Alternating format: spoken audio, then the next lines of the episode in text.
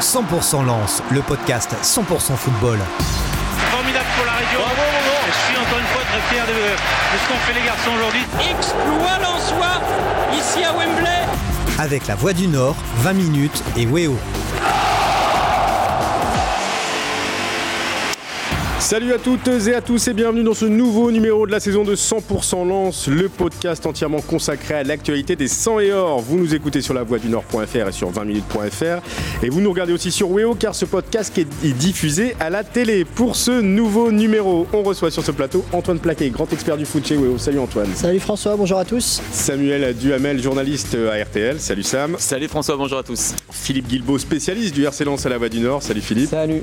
Et enfin Christophe Tuchely, expert du tableau noir à la Voix du Nord. Salut Christophe. Bonjour et notre animateur d'un jour, François Launay, journaliste à 20 minutes. Merci à tous d'être là pour parler des trois thèmes qui nous intéressent cette semaine. On reviendra évidemment sur le non-match des Lensois dimanche à Lorient en essayant de trouver et d'expliquer les raisons de cette désillusion. On se demandera aussi s'il n'est pas temps de changer de tactique vu que le Racing semble être devenu trop prévisible pour ses adversaires. Et enfin, on reviendra sur les mots forts de Jean-Louis Lécal, le gardien du RC Lens qui n'a pas vraiment digéré d'être mis en concurrence dans les buts avec Hulker Farines dans cette deuxième partie de saison. Vous êtes bien installés chez vous, en voiture, en vacances ou au bureau. Alors c'est parti pour 100% Lance. 100% Lance, 100% football. Que se passe-t-il au RC Lens? Battu dimanche 2 à 0 à Lorient, les 100 heures ont enregistré une troisième défaite d'affilée, toutes compétitions confondues. Surtout, les Lensois n'ont pas montré grand-chose face à une équipe qui n'avait pourtant plus gagné le moindre match depuis près de 5 mois. Alors, messieurs, comment expliquez-vous euh, bah, ce, ce, match loupé de la part des, des Lensois, Antoine? Euh, bah c'est dans la continuité d'un mois de janvier qui a été compliqué, même si Lens a réussi à prendre, à prendre des points en route, mais ça, ça, ça traduit quelque chose quand même dans le jeu, quelque chose qui fonctionne plus, aussi les adversaires qui lisent mieux mmh. euh, le, le, plan de jeu lensois et il y a une difficulté à s'adapter à ça. Euh, on, la semaine dernière, sur le plateau, on disait bon, c'était Monaco, un match spectaculaire, etc. On vantait un petit peu ce, ce côté-là. Ici, perdre contre le dernier, Lorient, qui est pas du, qui est pas, qui est une équipe complètement en manque de confiance. Euh, là, je pense que c'est vraiment l'occasion de se poser les vraies questions. Et est-ce que Lens va réussir à, à, remettre la machine en route? On est dans le dur avec l'arrêt francaise à l'issue de la rencontre. Sam, tu es d'accord? Bah, C'est difficile de ne pas être d'accord. Hein. Disons que c'est vrai qu'en fait, ce qui fait la force de Lens depuis une saison et demie maintenant, c'est ce jeu tourné vers l'avant. Et en fait, quand tu termines une rencontre sans, sans frappe cadrée, en fait, bah, tu te dis, euh, voilà, ta principale force, elle n'existe plus. Par contre, les, les, faiblesses, elles sont toujours là et, elles apparaissent même de plus en plus euh, fortement. Donc, euh, on n'est plus dans une logique de, de, progression. J'ai envie de dire qu'on est même plus dans une logique de stagnation. Mais là, j'ai l'impression que l'équipe est en train de régresser. on en parlera peut-être avec Christophe tout à l'heure là sur ce sur ce but, le premier but orienté euh, que Lens encaisse toutes les semaines, quand même, il faut le dire, avec cette, cette, perte de ballon à 50 mètres du but et, et derrière la, bah, la, transition qui va très vite, euh, passe vers l'avant sans de but.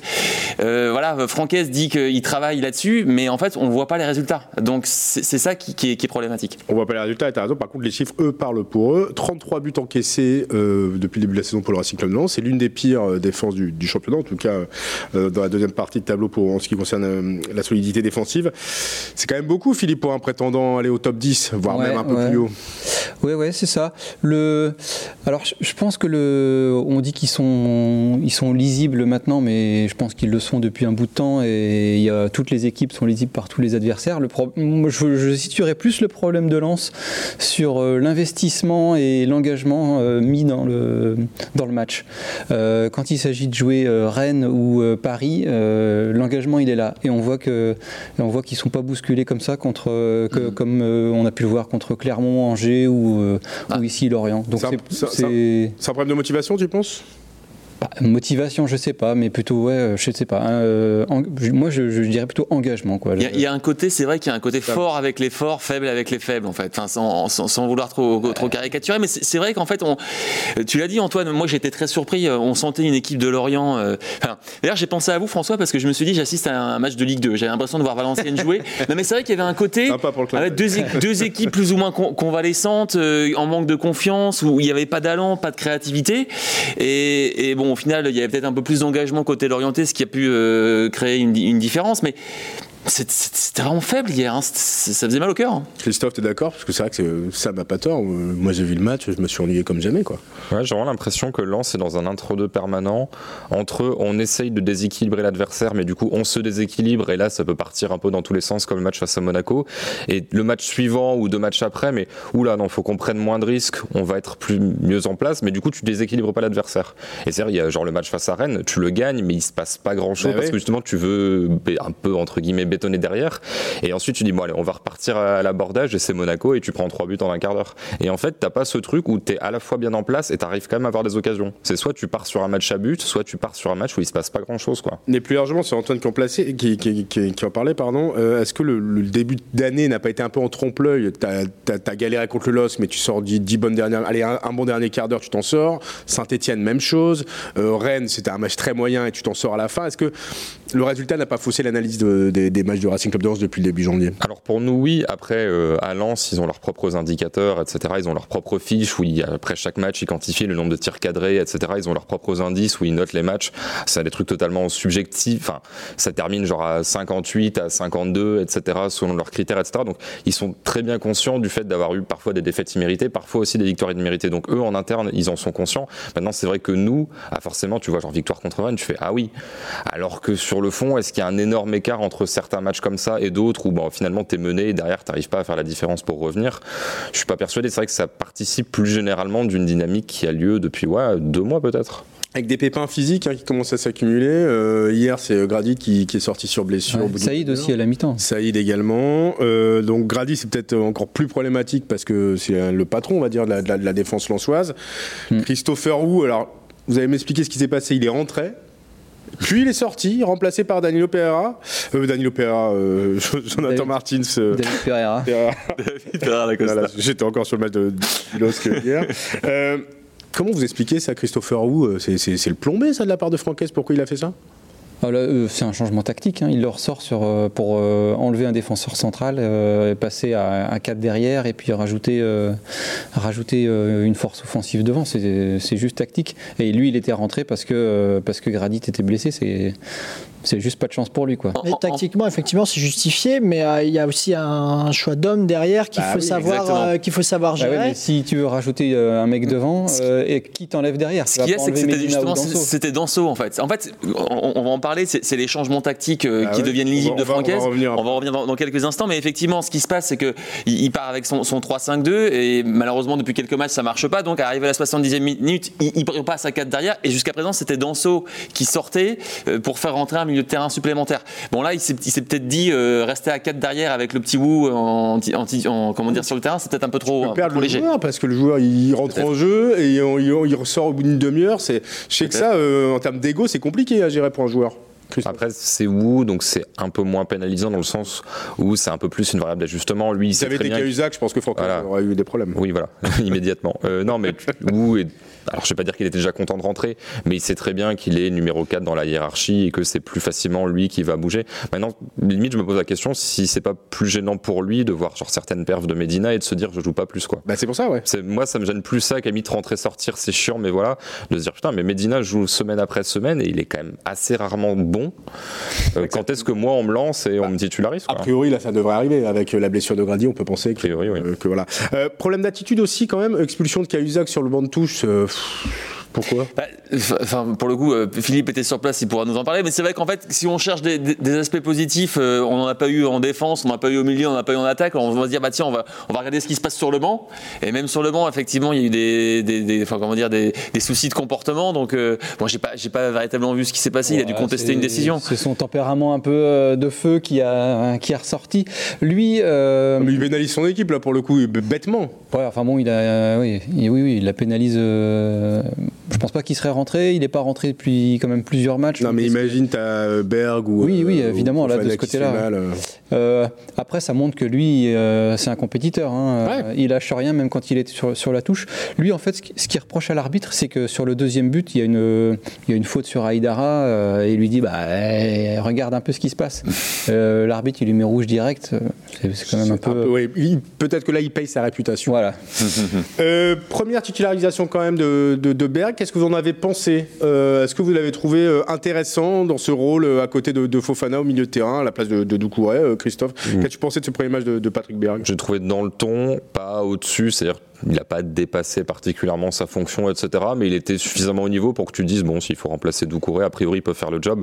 Maintenant, pour l'instant, j'ai pas vu le joueur, tu vois, qui genre Fofana qui prend la balle, qui va la mettre 30 euh, mètres plus loin en éloignant dans une équipe qui, fait, qui propose aussi, peu, de choses. C'est l'un des moins mauvais, voire même le meilleur. Lui, au moins, il a couru, il a proposé des solutions, il s'est démarqué, il a essayé d'orienter, mais, euh, mais, je trouve qu'il y a un aspect, enfin, prometteur avec Berg sur ce match. C'est difficile. Bon, il a joué, il a joué quoi, 60-65 minutes.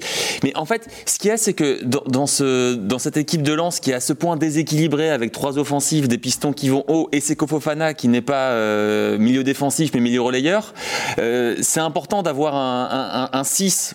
Jusqu'à présent, c'est Cheikh Doucouré, mais un 6 qui, qui, entre guillemets, qui est propre dans, euh, dans la récupération, dans les tacles et dans les relances courtes. Et, il me semble avoir ce profil-là. mais après, ce qu'il y a, c'est que ce profil, pour moi, est insuffisant pour, pour avoir un équilibre global dans, dans l'équipe, en tout cas avec les, les joueurs actuels.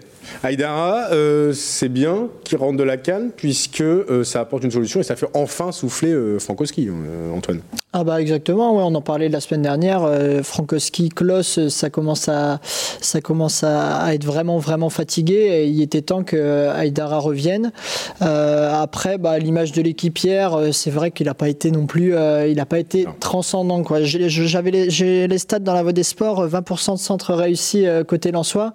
Ça traduit quand même une activité quand même bien plus faible des pistons, là où c'était le temps fort. Et voilà, donc là, où c'était le, principal euh, atout de lance euh, quand ils étaient euh, sur une bonne série, là ça, ça, pêche clairement de J'ai trouvé la voie des sports justement un peu dure par rapport à la qualité, la qualité des centres d'Aïdara. parce, que, parce que, non mais ce qu'il y a c'est qu'en fait je trouvais qu'il trouvait des bonnes zones et, ce qu'il y a c'est qu'il y avait avec, avec les, attaquants qui sont plutôt de petite taille en plus à lance, ah c'est difficile en fait au final d'avoir un mec d'un mètre 85 qui va mettre la tête au, point de pénalty. Mais je vous ai trouvé un peu, un peu sévère par rapport à la qualité des ouais, Ben, ben Yedder, il arrive à marquer entre Danso et Medina. Hein. mais après, c'est aussi une question de qualité de joueur.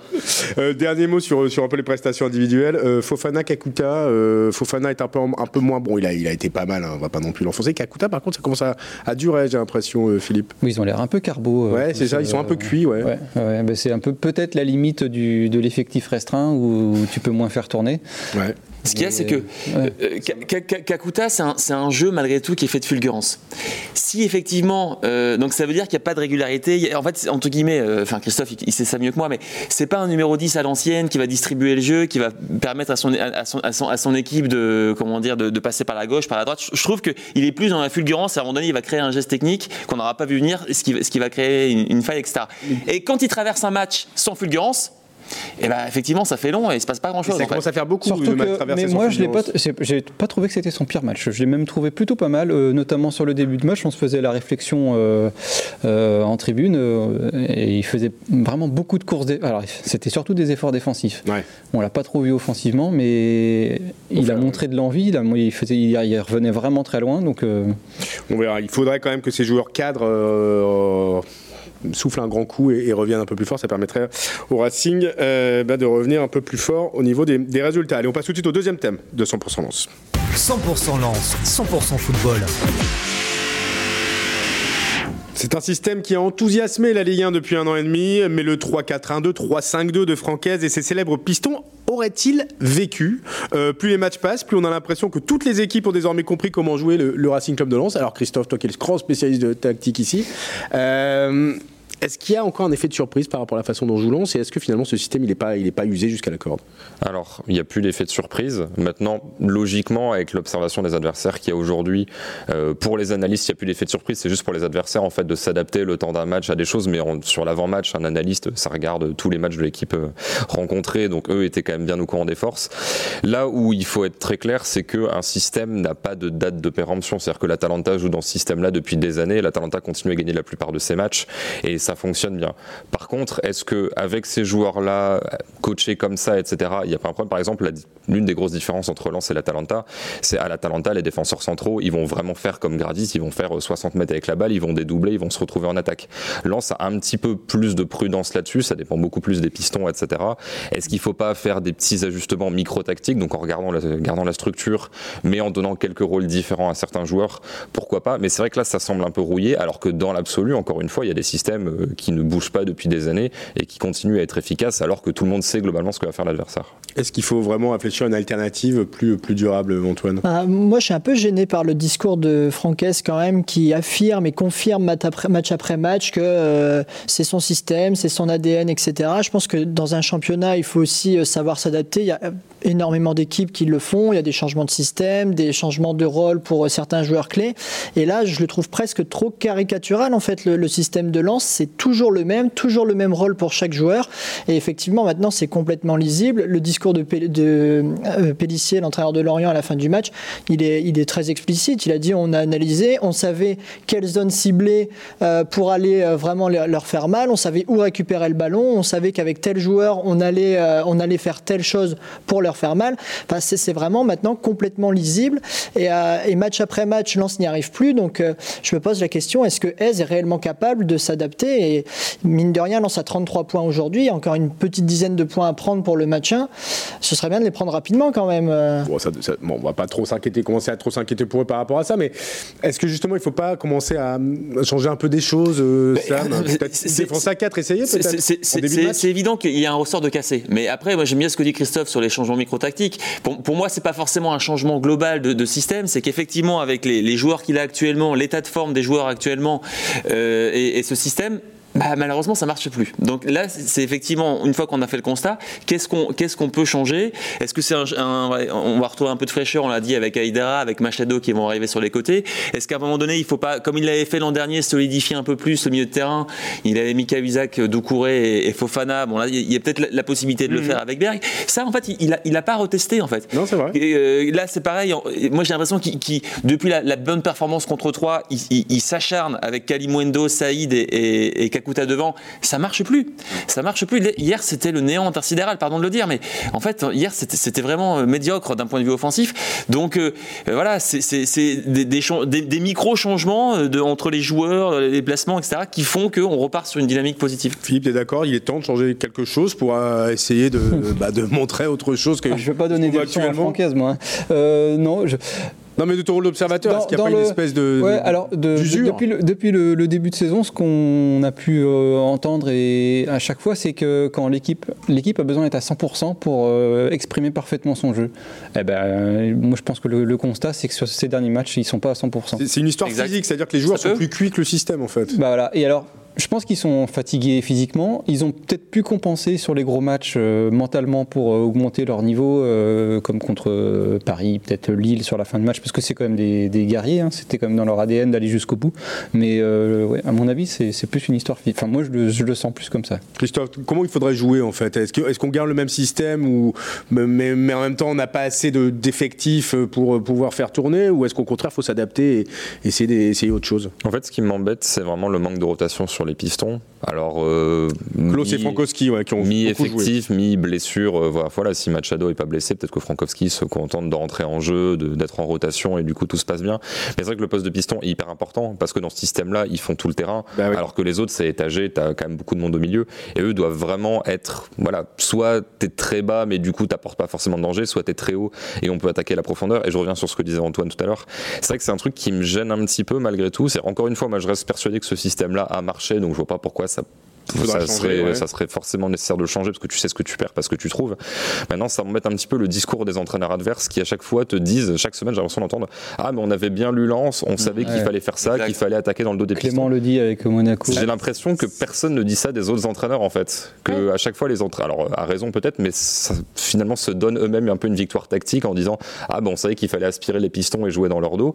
J'ai l'impression que quand Lille perd, quand d'autres équipes perdent, on dit pas Ah oui, mais on savait que leur 4K2, machin, il fallait faire ça. Non, on savait qu'avec Dans les buts. Donc c'est vrai que du coup, ça, nous aussi, ça nous amène à remettre en cause, en cause le système, parce que du coup, les adversaires disent bah ouais, bah, il suffit de faire ça. Et c'est vrai que le football dit comme ça, a l'air relativement Ça a simple. l'air simple, ouais, dit Mais, comme ça. mais- pour rebondir sur ce que, sur ce que vous dites, c'est c'est vrai que la- l'argument euh, physique, c'est-à-dire qu'en fait, ne serait-ce que de passer de 105% à 90% de tes, tes- tes possibilités physiques, c'est un, c'est un- c'est un écart énorme au, au- au haut niveau. Et, et- et le- les dépassements de fonction de- dont, dont tu parlais, tu, tu- tu n'es plus capable de les faire à 90%, tu es, moins poussé par ton public, etc. Parce que, donc tout ça, tout ça, tout ça c'est c'est un phénomène qui, qui- qui peut expliquer les, moins, bonnes performances de Lens. Alors après, je vais vous poser une question un peu tirée par les cheveux, mais est-ce que c'est pas un système qui est trop ambitieux quand on veut viser un peu plus haut que ce qu'on vise à la base? Euh, C'est-à-dire euh, Lens de se maintenir à la base, hein, voilà. Euh, Lens a commencé à rêver euh, en étant deuxième à- au, au quart du championnat. Ce qu'il y a, c'est qu'il faut regarder, nous, euh, journaleux, entre guillemets, on regarde l'instant T. Et donc on se dit, effectivement, ils ont été. Ils ont mais été- attends, les prestations de- du, du- du Racing, que le résultat soit bon ou, ou- ou mauvais, depuis début janvier, c'est pas ça. Ah, mais complètement, même, même depuis décembre. hein. Si on Ouais. prend les 10 derniers matchs, c'est 9 points, je crois. Mais bon, après, c'est aussi un système qui fait que depuis un an et demi, Lens est attrayant, ou les, voilà, les, les gens qui se. Voilà, il faut pas oublier que c'était une équipe qui était en Ligue 2 il y a un an et demi. Et, que, et personne ne connaissait Franck Hez, mais il y a un truc qui a été créé grâce à ça quand même. mais justement, est-ce que c'est pas le moment? Bon, voilà, ça y est, ton truc, il a marché pendant un an et demi. Euh, maintenant, vous l'avez dit, euh, les adversaires savent comment bloquer le Racing. Est-ce qu'il est pas temps d'essayer un petit peu autre chose, quoi Enfin, c'est juste. euh, pour- euh, je pense pas que Francaise veuille mourir avec ses idées, mais il est peut-être temps de s'adapter un petit peu. En cours de saison comme ça, alors que, enfin, il l'a répété euh, en conférence d'avant-match, son équipe elle a été construite avec euh, trois centraux et, Ouais. euh, et des pistons. Et il l'a dit aussi, euh, lui, des, des latéraux comme euh, il en existe euh, normalement dans, dans toutes les équipes, il, il en a pas à part euh, Aïdara. Bon, on verra en tout cas quelle sera déjà la réaction du Racing euh, dimanche à 17h face à Bordeaux. Euh, victoire évidemment euh, impérative face à une équipe qui est en pleine déroute. Euh, là, on est d'accord que. Bah, alors, pardon euh, François, mais victoire impérative. Alors, je, suis, enfin, je comprends l'idée par rapport à Bordeaux qui vient de prendre 5-0. Il y a un moment, tu perds Lorient, si tu perds Bordeaux, bon. Non, mais euh, enfin, ce que je veux dire, c'est que euh, voilà, Lens est 9 de Ligue 1. euh, je veux dire, je pense que si on avait dit ça aux dirigeants en, en début de saison, ils auraient dit OK, on y va sans problème. Donc, je, je veux oui, mais là, on- ça fait on- 20 il reste 15 matchs. donc Ouais, faut- ok, mais, mais, mais pour le coup, enfin, autant je peux avoir une, une inquiétude pour, par rapport à la saison prochaine où il y aura quatre descentes, etc. Autant cette saison, il, il me semble que le, le- le maintien est déjà plus ou moins acquis. Non, mais on est complètement d'accord. Maintenant, tout dépend de comment tu veux vivre ta, ta Oui. fin de saison. Est-ce que tu veux le vivre dans le ventre mou de la Ligue 1 ou est-ce que tu veux rêver un peu et Oui, fait. peut-être pourquoi pas aller accrocher une place Et dans cet ordre-là, battre Bordeaux me semble pas indispensable mais pas loin. Oui, bah si tu bats pas Bordeaux en ce moment, c'est un peu compliqué quoi. Là, tu vas le message vraiment dans le, dans pas dans la crise, mais dans, dans- vraiment dans un, À Bordeaux, c'est un, crise. cercle pas très bon. ouais. Oui. Ouais, puis il faudra pas non plus tomber dans le confort, euh, je trouve. Il, faut aussi mesurer le discours de dire euh, oui, ils étaient en Ligue 2 il y a deux ans, etc. C'était quand, c'est quand même une équipe qui était 2 troisième là jusqu'au mois de novembre. Là, ils sont clairement en train de dégringoler. Il y a un moment, il faut regagner quand même. Mhm. Donc, ok, ils vont peut-être se maintenir, ils vont les prendre, les points restants. Non, mais il ne faut pas non plus que ce soit une dégringolade et qu'ils finissent 15e. Je pense qu'il faut être un tout petit peu plus ambitieux que ça. Et, euh, et battre Bordeaux en ce moment, c'est c'est le minimum, quoi, vraiment. Ça dépend si on considère que où est leur vraie place, quoi. Deuxième, c'était pas vraiment leur niveau, mais euh, 17e ou 16e leur budget, je pense pas qu'ils non sont, ils sont au-dessus aussi. Donc, euh, Non, mais par rapport au jeu montré et au, au, au match fourni depuis le début de saison, on peut peut-être en attendre un petit peu mieux exactement. en ce moment. ouais. On en reparlera, on aura l'occasion d'en reparler de toute façon. Maintenant, on passe au troisième thème de 100% Lance. 100% lance, 100% football. Il semble en avoir gros sur la patate. S'il a été aligné comme titulaire dimanche à Lorient dans les buts, Jean-Louis Leca n'a pas forcément apprécié la mise en concurrence avec Farinez, décidé et annoncé il y a 15 jours par Francaise. Alors, messieurs, euh, Francaise vous avez dit que ça avait été fait en concertation, que tous les, les deux joueurs l'avaient bien pris, cette histoire de numéro 1 bis, en fait, euh, entre Farinez et Leca pour la deuxième partie de saison. Mais Philippe, dans les colonnes de la Voix du Nord, euh, le son de cloche était un poil différent Ouais, en fait, de la part de Jean-Louis Leca. Alors, de- Je, je reprends ouais. sa citation. hein. Euh, dire que euh, ça me touche, que c'est- bien sûr que ça me touche, que ça me fait quelque chose, et dire que je l'ai bien pris et que tout va bien dans le meilleur des mondes serait mentir. Euh, on a tous un ego, se pose tous des questions à un moment donné, et de par les 20 mois que l'on a passé en Ligue 1, où tout n'a été que positif, euh, je sais que je suis performant, je peux encore l'être. Bien entendu que je suis surpris, même si je savais que ça allait arriver. Oui, parce qu'en fait, il était euh, partie prenante du projet. Il savait que ça allait se passer comme ça, mais euh, quand il dit euh, dire que je suis pas touché, c'est parce qu'il ne s'attendait pas à ce que ce soit à ce moment-là de la saison, alors que euh, lui, il estime que euh, ses performances euh, ne valaient peut-être pas de le remettre en cause à ce moment-là. D'où ma deuxième question. Est-ce qu'il y a une erreur de management sur ce coup-là de la part du, du coach Lançois bah, Très bonne question. Messieurs bah, euh, la difficulté, en fait, il y a la difficulté effectivement de la gestion de Jean-Louis Leca. Euh, après, est-ce qu'il a été. Le cas qui n'est pas n'importe qui dans le vestiaire. Exactement. C'est le patron. Hein, Mais il y a aussi en fait l'interrogation par rapport à Wilcar Farinez. C'est-à-dire qu'aujourd'hui, euh, bon, il a joué quelques, quelques matchs, mais euh, aujourd'hui, qui peut dire que Wilker Farines, c'est évident qu'il doit être titulaire à Lens la saison prochaine? Bah voilà. Bah, euh, bah, l'entraîneur, mais, mais alors peut-être ou l'entraîneur des gardiens, peut-être qu'ils ont cette certitude-là, mais sur ce qu'a montré Wilker Farines, c'est pas du tout si évident. Donc c'est aussi, à un moment donné, c'est aussi normal de tester Wilker Farines peut-être un peu plus tôt que prévu, parce qu'il n'a pas offert toutes les garanties les, les, fois où il a, il a joué. Donc il y a aussi cet aspect-là à prendre en compte. Est-ce que le club s'est pas créé un problème inutile, euh, Antoine? Parce qu'il a fallu attendre la fin de saison. Bah, alors il y a le problème Farinez qu'on vient d'évoquer qu'il faut apprendre à connaître avant de savoir si oui ou non c'est l'avenir mais effectivement il y a, y a, y a ah, mais tu touches à l'institution Jean-Louis Jean Leca donc c'est délicat quoi. Bah tu ouais tu prends ce risque là c'est un problème d'homme. On en parlait à, l'époque où euh, avait fait cette déclaration c'était juste avant le match de Coupe de France enfin je sais plus enfin bref il y a deux trois semaines. Euh, c'est un problème d'homme qu'il veut savoir gérer. Euh, ça peut jouer aussi directement sur les sur les performances des gardiens puisque effectivement on sait que celui qui est sur le terrain, il sait que l'autre sur le banc, il peut jouer la semaine d'après. Tu arrives le lundi matin à l'entraînement, tu sais pas si tu vas jouer le week-end. Donc c'est des préparations aussi, euh, c'est un chamboulement un peu psychologique. On sait que le poste de gardien est particulier. Donc tout ça, c'est à gérer, euh, à voir comment Jean-Louis Leca, Francaise, Farinez aussi, alors les deux entre eux dans la concurrence qui se, qui se livrent, à voir comment ils vont le gérer, mais c'est un risque, c'est un risque. Christophe, tu es d'accord? Il y a un risque? Ouais, après, je trouve ça moins gênant quand t'as le classement actuel que quand t'as le classement d'octobre. C'est-à-dire que là, je vais pas dire que la saison, il n'y a plus rien à jouer, mais si tu pars du principe qu'il y a des chances que tu fasses entre 8 et 12 et que t'as pas non plus une chance incroyable d'être en Coupe d'Europe la saison prochaine, ça te laisse un peu plus de marge de manœuvre pour faire des essais et pas avoir comme Lille euh, qui teste Jardim euh, sur trois matchs amicaux et puis finalement le 30 août, oh, bah, en fait, s'il est pas assez beau, faut qu'on prenne un mec qu'on n'a jamais euh, fait jouer avant pour le lancer titulaire. Là, au moins, tu auras vraiment une évaluation sur plusieurs mois et tu pourras faire un choix en connaissance de cause. Soit on le maintient parce qu'il est bon, même s'il est tout petit et que voilà, il n'a pas non plus une énorme expérience du haut niveau. Soit bah, c'est tout, on a essayé, ça n'a pas marché, et puis on trouve quelqu'un d'autre, et puis on part sur un autre cycle. Mais est-ce qu'il vaut pas mieux le prêter, par exemple, dans cette optique-là, enfin, si on veut connaître son niveau, parce que c'est pas le mettre dans les conditions idéales non plus pour, euh, pour le faire performer. Donc, euh, ouais, c'est un, c'est un problème. Euh, juste rapidement, à un moment donné, en fait, si tu es fort, ça se voit. Donc euh, voilà, euh, c'est le mot de la fin. Si t'es fort, ça se voit. Merci Sam euh, pour cette belle conclusion et merci à tous d'avoir suivi 100% Lance. On reparlera évidemment de cette guerre des Gaules dans les prochains numéros de, de ce podcast entièrement consacré au Racing Club de Lens. Excellente semaine à tous et à très bientôt.